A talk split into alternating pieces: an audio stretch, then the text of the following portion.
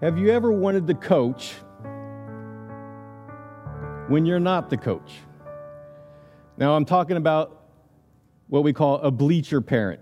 Say, say you're at a game, a baseball game, a soccer game, a volleyball madness game, a bungee soccer game, and you're the coach, and you're sitting there and you got this yelling from the sidelines at you saying, Why did you put that kid in the game? This is the kid that every time he hits the ball, he runs to third base. He doesn't run the first base, he runs to third base. Or maybe it's the kid who, who always yells at the ref, and they're take that kid out, pull that kid, put my kid in instead. Have you ever experienced that? You're the coach, and you're being prevented from coaching. You're the bleacher parent. You want to coach the coach. Or on the other hand, have you ever wanted to coach and you are the coach? Because you got that nagging bleacher parent. And you're just thinking, please, just let me coach. Just let me coach. I've been to all the practices. I know what the players could do. I have a whole strategy. If this player doesn't show up, I'll put this player in. If this happens, I'll do this. Please, just let me coach. It's like, come on, man, just, just let me coach. This is what we're going to see in the scriptures today with Jesus, the coach. People are pushing him to coach. And if there's one main theme that we're going to see today that, that I think is important, this is the big idea of the message, and you should write this down, is let the shepherd shepherd. Don't tell him how to shepherd. Let the shepherd shepherd. And we're going to be looking at John 7:53 through 8:11. And before we read, let's pray. Father, thank you for your scriptures. Thank you that you use them, that they're true. Holy Spirit, I pray that you would show up, that Christ would be seen, that, that your words would not fall to the ground but that they would do their job like you said they would. So show up today. Let them not see me, let them see Christ. Amen. John 7 53, 8 through 11 reads They went each to his own house, but Jesus went to the Mount of Olives. Early in the morning, he came again to the temple. All the people came to him, and he sat down and taught them. The scribes and the Pharisees brought a woman who had been caught in adultery, and placing her in the midst, they said to him, Teacher, this woman has been caught in the act of adultery. Now, in the law, Moses commanded us to stone such a woman. So what do you say? This they said to test him, that they might have some charge to bring against him. Now, imagine if you're there. You're in the temple. The best Bible teacher in the world is there the God man, Jesus. He's there teaching. Some people might be saying, oh, oh what's he going to say next? He's probably going to claim to be God again. Or they're just worried about what he's going to say. Or maybe there's excitement. There's just excitement. You're there you're in church, basically, and Jesus is about to teach and has been teaching.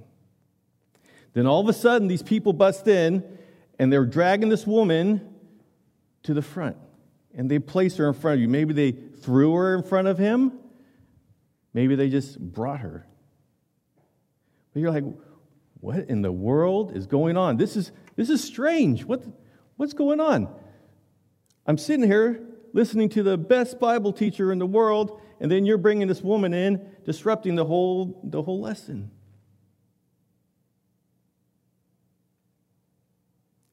What in the world's going on? Now, this woman they brought, as we read, she was caught in the act of adultery. They placed her before Jesus. Now, these scribes and Pharisees, they were theologians. They were the, the Bible geeks. They had the best Bible jokes you could think of. They were the, the Bible thumpers of the time. They were the rulers of the Jews, and they were also what you consider the politicians of the Jews. They had the law of God, and then they would put laws around the law of God so you wouldn't even come close to hitting that law. But let's give these guys the benefit of the doubt.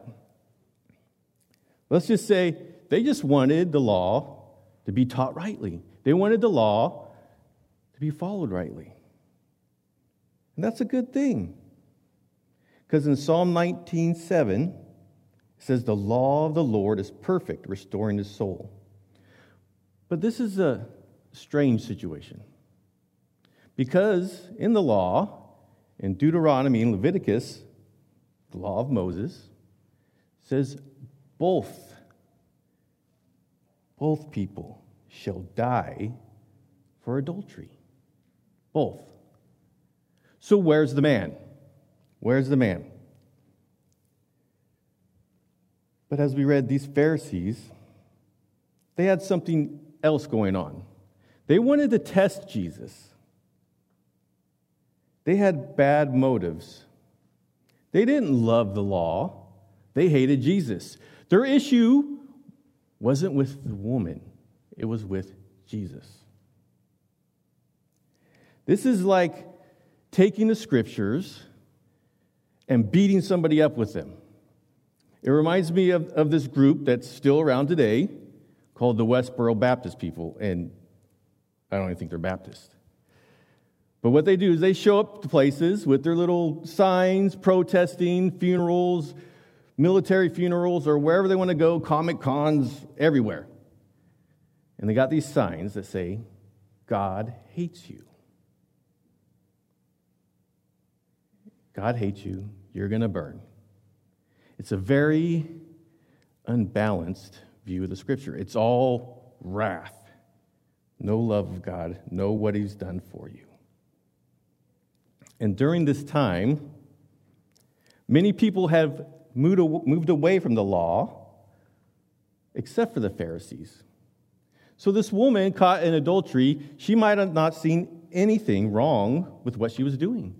Or maybe she did know, and she just didn't care. Maybe it's what everybody was doing. Come on, man, get with the times. I'm not doing nothing wrong. Join me. Place yourself in this crowd. How, how would you be reacting? Say you're out in town or nearby town and you see a street lady. She's disheveled, she's dirty, most likely she smells, she's talking to herself, and you know this because she doesn't have a Bluetooth thing in her ear. And she just looks like trouble. Maybe her makeup's not done right. What would your reaction be? Would you be one of the people like the Pharisees and scribes? Get her off the streets. I know she's up to no good. I wish a cop would come and just remove her, get her out of my sight. I don't want to see her. What would you be saying? What would you be saying to this woman caught in adultery? What if this was your daughter? What would you be saying? This was the daughter that you saw born, that you kissed her owies, that you put her to bed, you prayed with her, you took her out on daddy dates for ice cream. You were there for her first broken heart. What would you say?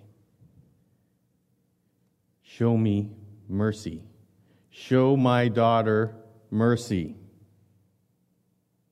Now, these Pharisees, the rulers of the Jews, in the scriptures, it said they were there to test him. They were trying to trap Jesus. They were trying to trap him with a question. On one side, you got Rome's authority, and on the other side, you got Moses, the law of God. Jesus is stuck. It's a trap. He's stuck in the middle.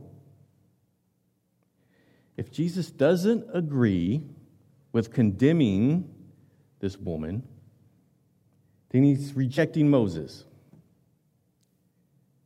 If Jesus does condemn her, he doesn't have that authority. Only Rome does. So on one side, you got Rome, Rome's authority. On the other side, you got Moses, the scripture's authority, the Old Testament. If Jesus agrees to condemn her, he's doing this without Rome's authority. Now, the Jews, they were allowed to operate in their own sphere. They were able to do whatever they wanted as long as, as it was under Rome's authority. So it was kind of like a neighborhood street justice. It's kind of like how we have the federal government and the states. States can do what they want as long as it's within the rules the federal government. And that's what the Jews, Jewish community was able to do. Rome was like, as long as you do these things, do whatever you want.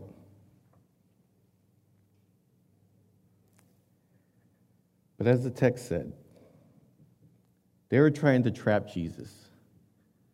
These scribes and Pharisees, they were bloodthirsty to punish those who would break God's law. They had no concept of the grace of God. So, which is it, Jesus? Condemn her or not? It reminds me of the Queen of Hearts. In the Alice in Wonderland, these cards were painting some roses. They painted them the wrong color. Queen's immediate response off with their heads. One small infraction from anybody, off with their heads. These are like the scribes and Pharisees right here. Reminds me another time when somebody would come to my office here and they'd want some biblical advice, some biblical counseling, and they knew they had sinned. They would admit it. And then what I usually do is I pick up my Bible and say, Is this true? And they'd say, Yes. I'd say, All right, let's do this. Let's run to Jesus. None of us should be going out of our way to the rock pile and to beat somebody up over their sin. So, which is it, Jesus? Condemn her or not? What's Jesus going to do here? Now, watch what the shepherd does. Jesus bent down and wrote with his finger on the ground. And as they continued to ask him, he stood up and said to them, Let him who is without sin among you be the first to throw the stone at her. Here, Jesus disqualifies them, and he does this with one sentence. Jesus shows He's the authority. It's like he said, You've heard it said of old, thou shalt not commit adultery. But I say, if you look at a woman and lust after her, you've committed adultery in your heart. Jesus takes away their authority with one sentence. It's about him. Jesus shows he's the authority. He's the authority over Moses and Rome. And we know she's guilty because Christ addresses sin to the crowd. He's not overlooking sin, he's not downplaying it.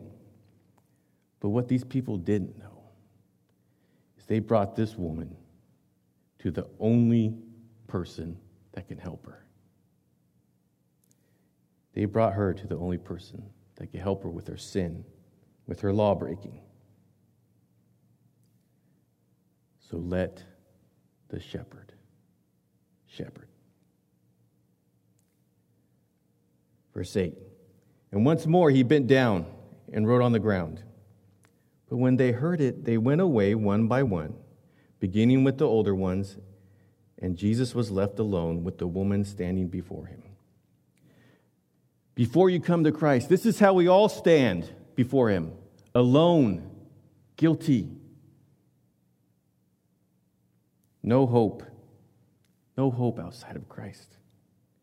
Pretend the you're the woman. Who would you want to be taken to? Would you want the mob or would you want Jesus? Give me Jesus. Then what's Jesus say to her? Verse 10 Jesus stood up and said to her, Woman, where are they? Has no one condemned you? She said, No one, Lord. And Jesus said, Neither do I condemn you. Neither do I condemn you. What's your response, Christian? How dare you, Jesus, forgive this sinner? She deserves justice. Condemn her. I got my Jesus, but this woman, she got what coming to her. Let the shepherd shepherd. Jesus doesn't condemn her because adultery doesn't matter. He said it was sin. But Jesus is showing a new authority himself. His grace, his unmerited favor, something we cannot earn or something we do not deserve. This exalts Jesus, it lifts him up. He's the authority, it magnifies his amazing grace. Now, watch what Jesus says next. Go from now on, sin no more.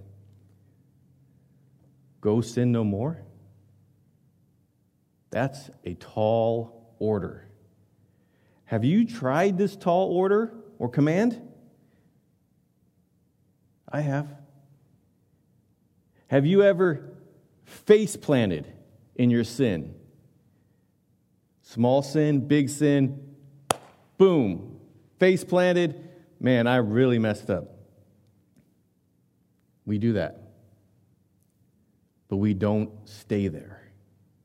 We sin, we fall, we fumble, but our trajectory is upward towards looking more and more like Jesus Christ. There'll be dips, there'll be valleys, there'll be highs, there'll be lows, there'll be plateaus. But if you look at your life, it's looking more and more like Jesus upward. Trying not to sin without experiencing this amazing grace produces Pharisees, hypocrites, moralisms, heartlessness uses of the law. Have you tasted of this amazing grace that Jesus offers? Remember, Jesus isn't talking about perfection, he's talking about direction. Are you in the direction of Jesus? Are you running to Jesus? This reminds me of a story when I experienced human grace. Now, when I was in the Navy, I worked on low voltage stuff mainly alarms, phones, navigation equipment, announcing systems, all sorts of fun stuff. And one of the main rules for electricians is do not work on energized do not work on stuff that's still powered on. Now, I was tasked with training a new person in my shop. So I was going to replace this alarm. This alarm would go off, power went off to whatever it was attached to. And so, like a lot of us would do, we didn't turn the power off.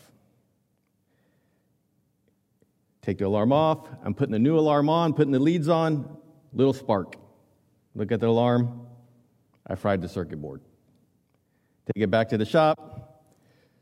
Got a bad alarm. Circuit board's fried. One of my lower bosses, he goes, eh, It happens sometimes. So I grab a new one, take it up.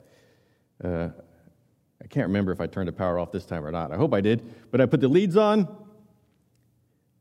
put it on, no sparks, tested it, worked.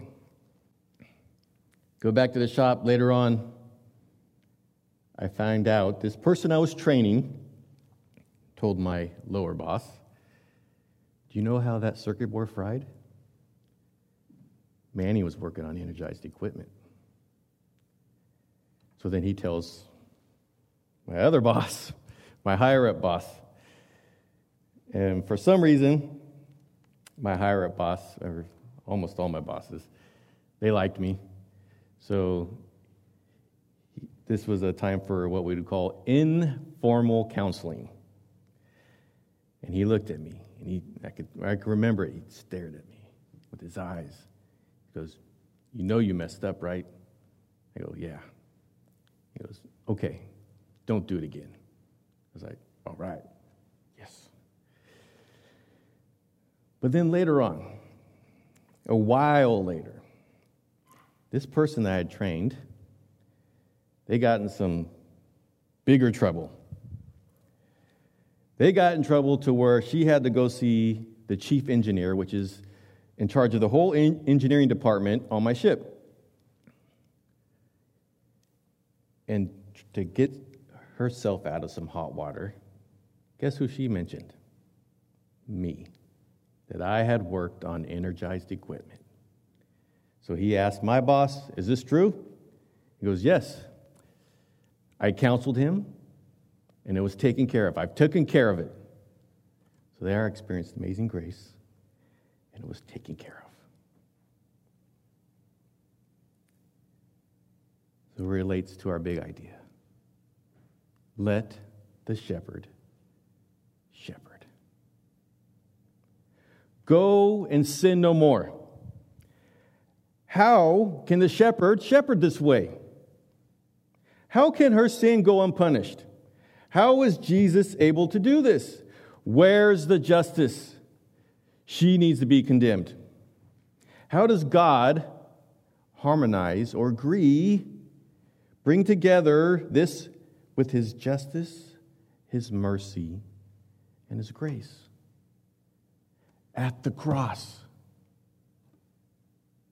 Christ is punished for his sheep's sins at the cross. Now he could legally let you out of God's courtroom of justice, forgiven, pardoned forever. Once and for all, justice has been served. We need to let him shepherd. So, how do we receive this pardon? How do we receive this forgiveness? We've all sinned. We've all fallen short of the glory of God. We've broken his law. We've lied. We've stolen, regardless of its value. We've used, used God's name in vain. We've dragged his name through the mud. We've disobeyed our parents. We haven't put God first. We worship other things besides God. So we've broken God's law. We're guilty. And if we're guilty, should I get a reward? No, I should get punished. But that's not what God wants. For God so loved the world that he sent his only Son, that whosoever believe in him shall not perish, but have everlasting life. And what our response to this great news is, we pour out our hot heart to God. We ask him for forgiveness of our law breaking, our sins, name it. Then we turn from our sins. That's repentance. We turn from our sins and not to just some self help book, making our best life now. We turn towards a person, and that person is Jesus Christ.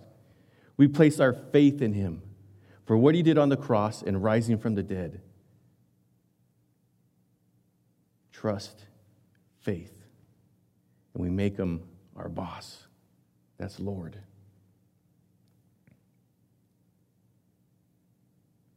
And when you do that, he's going to change you and you will start seeing your life trend upwards to looking more and more like Jesus.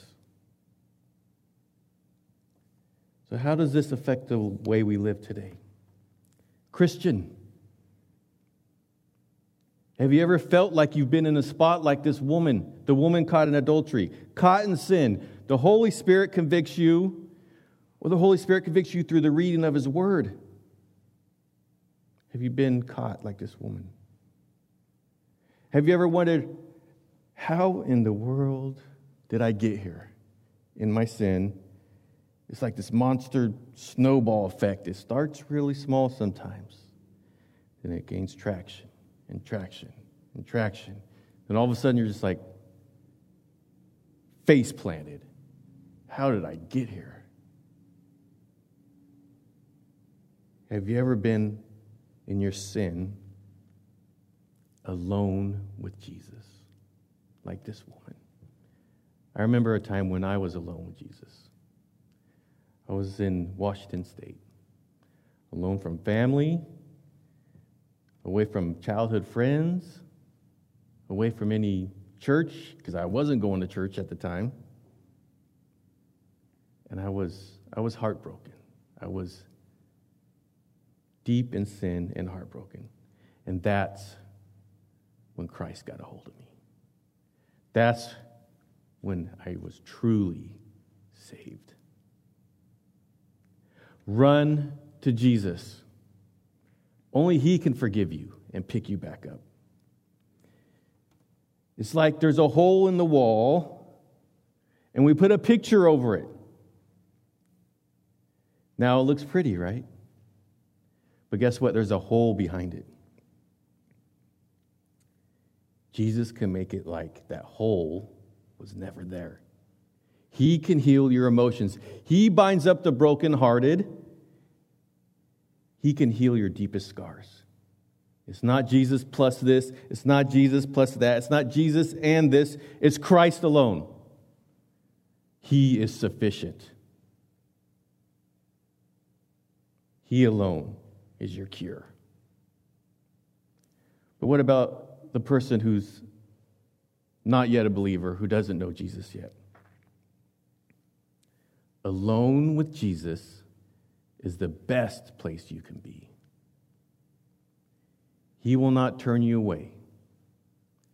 Don't think what you've done is going to make Jesus turn you away. He still wants you. It reminds me of when I was talking to a man. He was involved with some bad people. Bad things. If you knew the people he was around with, you go, oh, yeah. Bad dudes. And he told me once, he said, this is before he came to know Christ. He said, You don't know what I've done. I said, It doesn't matter. Then I told him about Paul in the Bible. Paul was a, a Pharisee, he was higher up than a Pharisee. He was part of the Sanhedrin, which is top notch Pharisees. They know the Bible. This guy, Paul, was ordering the deaths of Christians. He was actively pursuing, pursuing Christ's followers and ordering their deaths. And then what happens to him? Christ, the resurrected Christ shows up to him, saves him, changes his life, becomes a church planter, and writes most of the New Testament. If God could save Paul, he could save you. Now, here at Valley Bible Church, we also have Lots of events. We have reach out events. We want people to come on campus. We want them to know Christ. We have Christmas events. We have Halloween events, Thanksgiving baskets. We have youth events, fundraisers, sports. What if a lady like this woman in the scriptures shows up here? Don't be a Pharisee. In your heart, Love them. Love them outwardly. Love them inwardly. Don't fake it. Pray that God will change your heart not to think lowly of them, not to think they're weird, not to give them weird looks, not to have your tone of voice show your disgust for them not to have your body language put them off. They'll see it. Remember, we were all without Christ at one time. Let Jesus shine in you and through you. Don't push them away. Don't keep them from showing up. With Jesus, love each other Love the unbeliever. point them to Jesus, and let the shepherd shepherd. Let's pray. Father, thank you for sending us an awesome shepherd in Christ. I pray that we would run to him as believers, as non believers, and let him shepherd us. Help us to point people to Jesus and watch him work. Watch him do his thing. You're still saving now. You're still saving currently here. Help us to keep pointing people towards Christ. In Jesus' name, amen.